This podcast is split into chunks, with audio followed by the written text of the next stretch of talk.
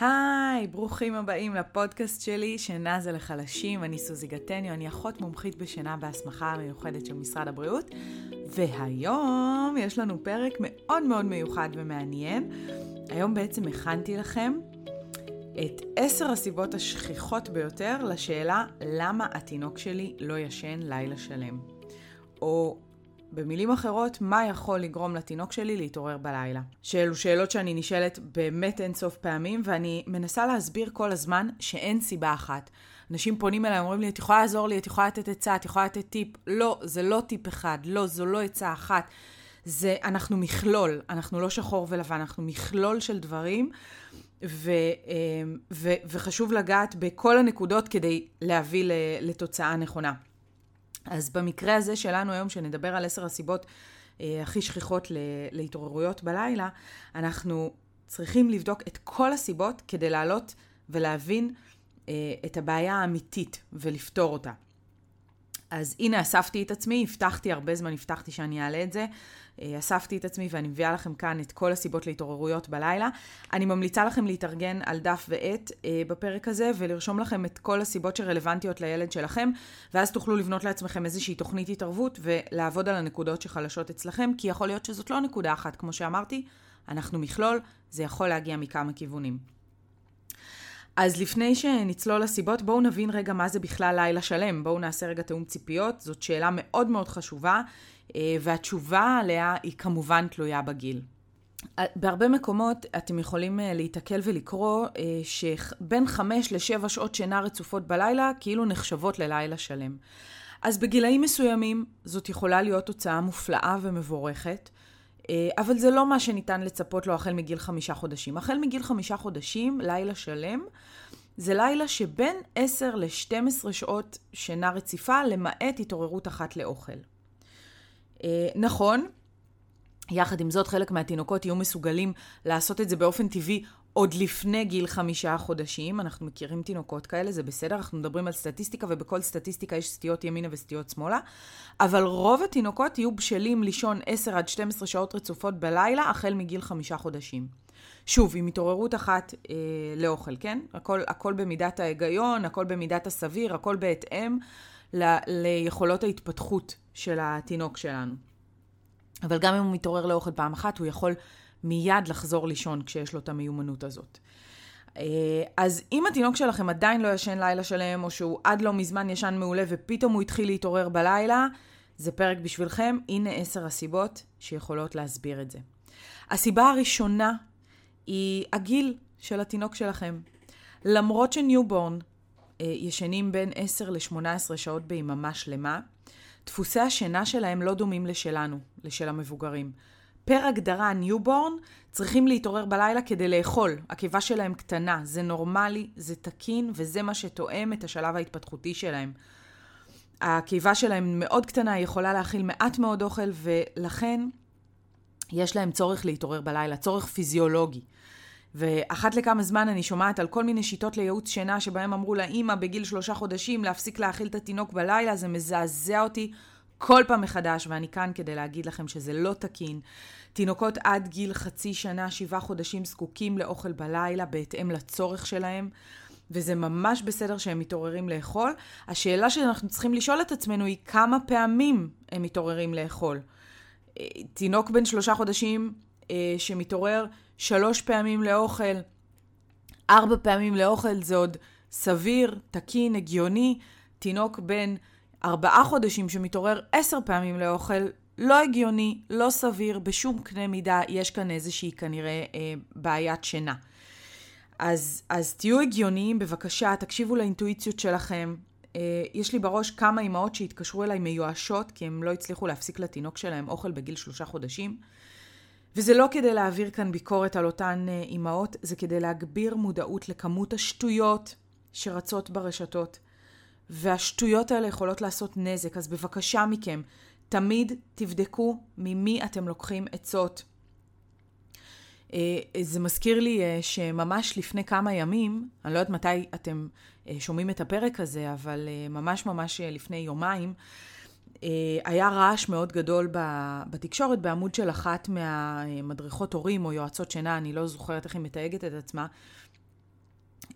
ש, שהיא מאוד מפורסמת ויש לה קהל עוקבים מאוד מאוד גדול, ומישהי החליטה, ש... אחת האימהות החליטה שהיא נכנסת בה בכל הכוח, והאשימה אותה בכל מיני האשמות מאוד חמורות, את מתעללת בילדים, את גורמת נזקים לילדים. עכשיו, כאילו האינסטינקט שלי, נורא רציתי לתמוך בה, אבל כל הזמן אמרתי לעצמי, אני לא יודעת מה ההכשרה שלה, אני, אני לא יכולה לתמוך בה, היא לא אחות, היא לא עברה את ההכשרה שלי, ואני לא יכולה לתמוך בה מקצועית. כאילו, כאב לי הלב על העליהום, אבל נורא רציתי אה, להכניס שם את הדיון לפרופורציה, כי, כי הבריונות הזאת ברשתות זה דבר לא נורמלי. אה, ואז אמרתי, אוקיי, בוא, בואי שנייה נבחן את הדברים, בואי נראה איפה היא למדה, מה היא למדה, מה ההכשרה שלה.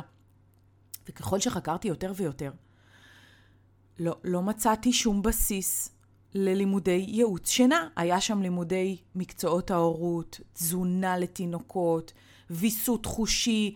לא היה שם לימודי שינה, והחלטתי להיכנס עוד יותר לעומק, ובדקתי את המכללה שבה היא למדה, ואמרתי, אולי שם, משם תבוא הישועה. ו- ו- וחיפשתי שם, מי המרצים? מה ההכשרה שלהם?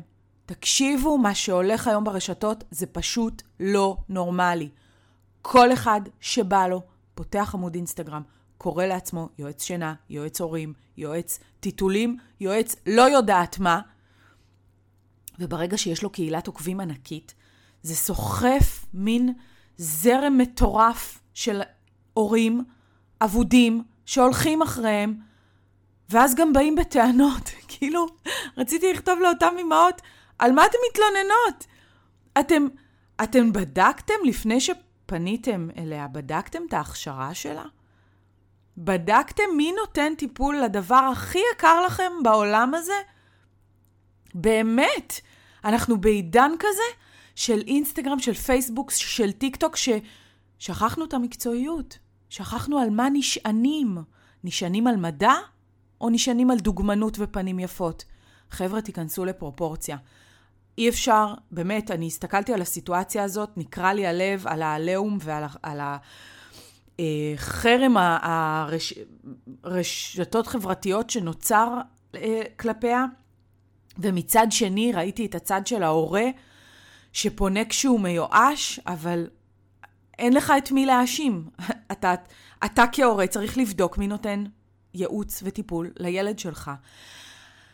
אז אני מבקשת מכם, בכל תחום שהוא, כשאתם פונים למישהו, תעשו תחקיר קטן. תבדקו למי אתם פונים. אתם צריכים לסמוך על הבן אדם שאתם פונים אליו. ובזה אני אסכם את פרק ה newborn ותיאום ציפיות. newborn צריך להתעורר בלילה, אמור להתעורר בלילה. עד גיל שלושה חודשים, הקיבה שלהם קטנה, זה נורמלי. אין משהו קיצוני, אנחנו מתאימים את הכל בהתאם לשלב ההתפתחותי. זה לא אומר ש newborn לא יכולים לישון. הם יכולים לישון, והם צריכים לישון, והם גם יודעים לישון טוב newborn. אם הם קיבלו הרגלי שינה טובים ממש כשהם, אה, כשהם נולדו, בחודשים הראשונים, הם יכולים לישון טוב. הם פשוט יתעוררו לאוכל ויחזרו לישון, והכל בסדר. אה, אז, אז זה לגבי newborn, אז זאת הסיבה הראשונה. ללמה התינוק שלכם מתעורר בלילה, וזה אולי נשמע לכם כמו להגיד את המובן מאליו, כי הרי ברור לרוב האנשים ש newborn אמורים להתעורר, אבל זה לא ברור לכל האנשים. יש הורים שכותבים לי, אה, אה, שבוע שעבר כתבה לי אימא, התינוק שלי בן אה, חודשיים, התינוקת שלי בת חודשיים, והיא עדיין לא ישנה לילה רצוף. אוקיי, בואו נדבר רגע מה זה לילה רצוף. בסדר? אז פרופורציה, בבקשה, פרופורציה. ובאמת, זה מה שאני רוצה שתיקחו מכאן. זה שיש לנו newborn, לא אומר שאנחנו יושבים על הגדר. ב newborn זה בדיוק הזמן הכי נכון להנחיל את הרגלי השינה הטובים, בלי טיפת קושי, בלי בכי. בקורס newborn שלי אני מלמדת אתכם צעד צעד איך להרגיל את הגוזל שלכם ממש מגיל אפס, ובאמת בלי בכי, כולל הרדמות על הידיים, כולל מה שאתם רוצים, כולל כל הפינוקים. אפשר ללמד הרגלי שינה טובים. כולל התקרבלויות ביחד, כדי שתוכלו לדלג על בעיות השינה בהמשך. וככה, בשנייה שהתינוק שלכם יהיה מוכן מבחינה התפתחותית, הוא בעצמו כבר יישן לילה שלם. אוקיי, אז אנחנו עוברים לסיבה השנייה להתעוררויות בלילה, והיא נעוצה בחלונות הערות של התינוק שלנו. במילים אחרות, חלונות ערות הם הזמן שהתינוק שלכם נמצא ער בין תנומה אחת לתנומה השנייה. חלון ערות מתחיל להיספר מהרגע שהוצאתם את התינוק שלכם מהעריסה שלו אחרי שהוא סיים תנומה. הזמן שהתינוק שלכם ער במשך היום יכול להשפיע על אורך השינה שלו בלילה ועל איכות השינה שלו בלילה. אמ, מדי חודש, וככל שהתינוק שלנו גדל, חלונות הערות שלו הולכים ומתארחים, ואנחנו רואים תינוק ערני יותר בין תנומה לתנומה. זאת אומרת, אנחנו רואים חלונות ערות יותר ויותר ארוכים עם החודשים ועם הגדילה שלו. ואם לא תקפידו על חלונות ערות שתואמים לגיל שלו, אתם עלולים לראות התעוררויות בלילה או הרדמה מאוד מאוד ארוכה. זה משבש להם את לחץ השינה ואת היכולת שלהם לשמור על רצף השינה בלילה. אם תרצו לראות מהם חלונות הערות שמתאימים לגיל של התינוק שלכם, אתם תוכלו למצוא אותם אצלי באינסטגרם ב highlights, תחת הכותרת לוז שינה, ואני אפילו ממליצה לכם לשים תזכורת אחת לחודש, ולוודא שהסדר יום שאתם בונים לתינוק שלכם ואתם פועלים על פיו, תואם באמת את הצרכים של הגיל שלו. לפעמים מספיק, לפעמים מורה שוכח, לפעמים הגענו לגיל שבעה חודשים ואנחנו לא מבינים למה התינוק שלנו אה, פתאום, אה, הוא כבר היה בסדר ופתאום הוא מתעורר יותר בלילה, או פתאום הוא מתנגד לשינה. זה בגלל שבשבעה חודשים אנחנו עוברים ללוז אחר.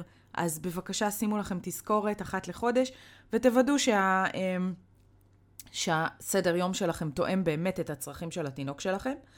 לפעמים מספיק שנתקן את הדבר הקטן הזה ואנחנו כבר נראה שיפור באמת ענקי. לא פעם מגיע אליי תינוק בן ארבעה וחצי חודשים שבגיל שלו הוא אמור לישון שלוש תנומות יום ושנת לילה, ואז אנחנו רואים שהוא ישן שש תנומות יום ושנת לילה. ואז, במקום להיות ער שעתיים בין תנומה לתנומה, הוא ער חצי שעה, שעה בין תנומה לתנומה. אז הלו"ז של התינוק הזה ברור שלא מותאם לצורכי הגיל שלו, וזה באמת בהגזמה, זה באמת קיצון, ו- וזה גם היה המיקוד שלנו בתהליך שעשינו ביחד. אה, אז כנסו לאינסטגרם, אה, כמובן שתעקבו, ברור, אה, יש שם הרבה דברים מעניינים, ותיכנסו להיילייטס, תורידו שם את הלו"ז שמתאים לתינוק שלכם, ושימו לכם את התזכורת הזו. ומכאן אנחנו נעבור לנקודה השלישית. והנקודה השלישית שואלת אתכם, מה למעשה התינוק שלכם עושה בחלונות הערות האלה? זאת אומרת, לא מספיק שאני אשמור על חלונות ערות נכונים, אני רוצה לדעת שהתינוק פעיל בחלונות הערות האלה. הוא פעיל, או שהוא שוכב פרקדן, משועמם ומסתכל על התקרה? אז נכון, רגע, אני לא אומרת לרוץ איתו עכשיו לכל מיני חוגים ושיגועים, ואין צורך לעבוד בטרנד הזה שקוראים לו פריקת אנרגיה. אה, אבל כן, התינוק צריך להיות פעיל ולא משועמם, וזה כמובן בהתאם לגיל שלו. הכוונה כאן היא למשחקים, לטיול בחוץ. אגב, טיול בחוץ עושה טוב מאוד גם לאימא וגם לתינוק. חשיפה לאור טבעי, לאור שמש, עוזרת לנו מאוד לישון טוב יותר בלילה.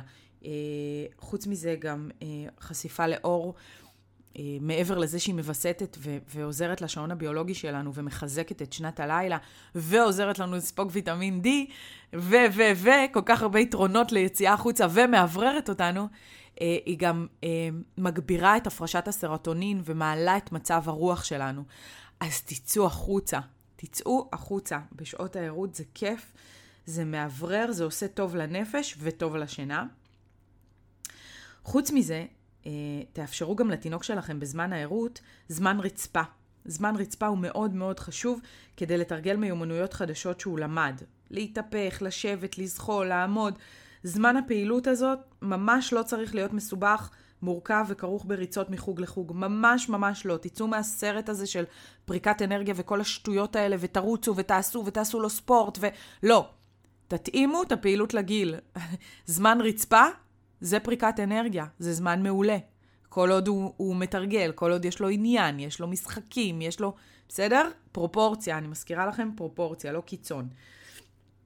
אז אה, תאפשרו לו זמן שאתם כולכם שלו אה, בזמן הערות הזה, ו- וזה יעשה את העבודה, וזה יעניין אותו, וזה יסקרן אותו. תינוקות באמת לא זקוקים להרבה. השאלה הרביעית שאנחנו צריכים לשאול את עצמנו כשהתינוק שלנו בלילה, אה, מתעורר בלילה, היא האם הוא למד לאחרונה איזושהי מיומנות חדשה. במילים אחרות, האם הוא נמצא כרגע בקפיצת גדילה, קפיצה התפתחותית. כי כשזה קורה, התינוק שלנו, וגם אנחנו כמובן, מאוד מאוד מתרגשים ודרוכים, והמוח שלו עסוק כל הזמן בלתרגל וללמוד את המיומנות החדשה הזאת. וזה משפיע באופן ישיר על השינה שלו. כשזה קורה, אנחנו יכולים לראות שהתינוק שלנו נמצא באיזושהי רגרסיית שינה. אל תיבהלו מזה. אם התינוק שלכם ידע לישון טוב לפני הרגרסיה הזאת, ההחמרה הזאת במילים אחרות, הוא, הוא ידע לחזור לישון טוב גם אחריה. אז פשוט תשמרו על כל העקרונות שלימדתם אותו, והרגרסיה תחלוף. אם אתם נאבקים עם הרגרסיית שינה ואתם צריכים ליווי, דיוק, הכוונה, אז אתם מוזמנים להצטרף למשפחת לומדים לישון, וזו תוכנית הליווי הדיגיטלית שלי, שבה אני מלמדת אתכם צעד צעד מה אתם צריכים לדעת כדי לצאת מהרגרסיה ולישון לילה שלם. אז תמיד תוודאו שיש לכם תוכנית ושאתם יודעים מה אתם עושים בכל רגע ורגע. עבור הרבה משפחות, הרגרסיה של גיל 3-4 חודשים המפורסמת היא הרגרסיה הקשה ביותר. מה שקורה בזמן הזה, זה שהתינוק שלנו עובר למבנה שינה של גדולים. עד אז, עד גיל 4 חודשים, שלושה וחצי חודשים, היה לו מבנה שינה של newborn. ושלא כלל שלבים של שינה קלה, הוא היה שינה עמוקה ושינה אה, שינה פעילה ושינה פסיבית. הוא, הוא היה יותר שינה עמוקה, ה newborn שלנו לא היה מתעורר בכזאת קלות, ופתאום בגיל שלושה וחצי, ארבעה חודשים אנחנו רואים יותר התעוררויות בלילה, הרדמה שהולכת ונהיית ארוכה, ו- ושלבי שינה קלים יותר. אז תקבלו את זה בהבנה, זאת רגרסיה, היא תחלוף. אם הוא, אם הוא היה לו בסיס טוב לשינה לפני, יהיה לו גם בסיס טוב לשינה אחרי, ואם לא, ואם הרגרסיה הזאת רק החמירה בעיה שהייתה קיימת מלכתחילה, תתערבו, תתקנו, קחו תוכנית עבודה, תעבדו לפיה. זה, זה עובד באמת אה, כמו קסם, ואנשים יוצאים מרגרסיה, בסדר? רגרסיה זו לא, ה, אה, זה לא הסוף של הסיפור, ולא הרסתם שום דבר, היא תחלוף. והשאלה החמישית שאנחנו צריכים לשאול את עצמנו היא, האם יש לכם טקס שינה, שגרת שינה במילים אחרות? האם אתם עושים את אותן פעולות בכל יום לפני השינה כדי לעזור לתינוק שלכם להיכנס למוד שינה? אני ממליצה החל מגיל שלושה חודשים לעשות טקס שינה כל ערב לפני שנת הלילה. ההרגל הזה מרגיע את התינוק ומסמן למוח שלו שאנחנו הולכים לישון אחרי הפעולות האלה. הפעולות האלה לא חייבות להיות מורכבות, אה, הן רק צריכות להיות עקביות וחוזרות על עצמן. השגרה הכי טובה שהכי אני ממליצה עליה אה, היא אוכל, מקלחת ומיטה. אבל כמובן שלכל משפחה יש את השגרה שמתאימה לה, תבדקו אתם מה עובד לכם הכי טוב, תדבקו בזה, תחזרו על זה מדי ערב לפני השינה. אה, החזרתיות הזאת מאוד תעזור לתינוק לדעת לצפות מה עומד להגיע. וכשתינוק, תינוקות אוהבים שגרה, כשתינוק יודע לצפות מה הפעולה הבאה שתגיע, הוא תינוק רגוע יותר, הוא תינוק שלב יותר, יש פחות התנגדות, אין את ההיסטריה הזאת שלפני ההרדמה, והוא הולך לישון בקלות יותר. אה, השאלה השישית היא, האם נוח לתינוק שלכם שאלה פשוטה, אבל מאוד מאוד חשובה, שלפעמים אנחנו מפספסים אותה. האם הוא לבוש בבגדים שנוחים לשינה? האם הם גמישים ונוחים, ולא הג'ינס ששמתי להם כדי לעשות רושם אה, על, על הסבתא או על החמות? אה, נעים לו? הטמפרטורה בחדר נוחה? ההנחיות היבשות יגידו לכם שטמפרטורה של 24 מעלות בחדר היא הטמפרטורה האופטימלית לשינה, וזה גם מה שתמצאו באתר משרד הבריאות בהנחיות אה, לשינה בטוחה. אבל אנחנו מדברים רק על המלצות כלליות, בסדר? זה לא באמת משנה אם זה 23 מעלות או 24 מעלות. מה שחשוב זה שתסתכלו על התינוק שלכם. ותתרשמו. האם נעים לו? נוח לו? תיגעו בו. תסתכלו על עצמכם. מה אתם לובשים לשינה? הוא אמור להיות לבוש כמוכם ולהתכסות כמוכם. אתם עם קצר ומכנסה, ו- ומתכסים בפיקה, ה baby ילבש קצר ומעל זה תשימו לו שק שינה או שמיכת פיקה בהתאם לגיל. תניחו עליו יד, על החזה שלו, תיגעו בו, הוא מזיע, חם לו, הלחיים שלו סמוקות, מעולה, תורידו שכבה. החזה שלו מרגיש לכם נעים?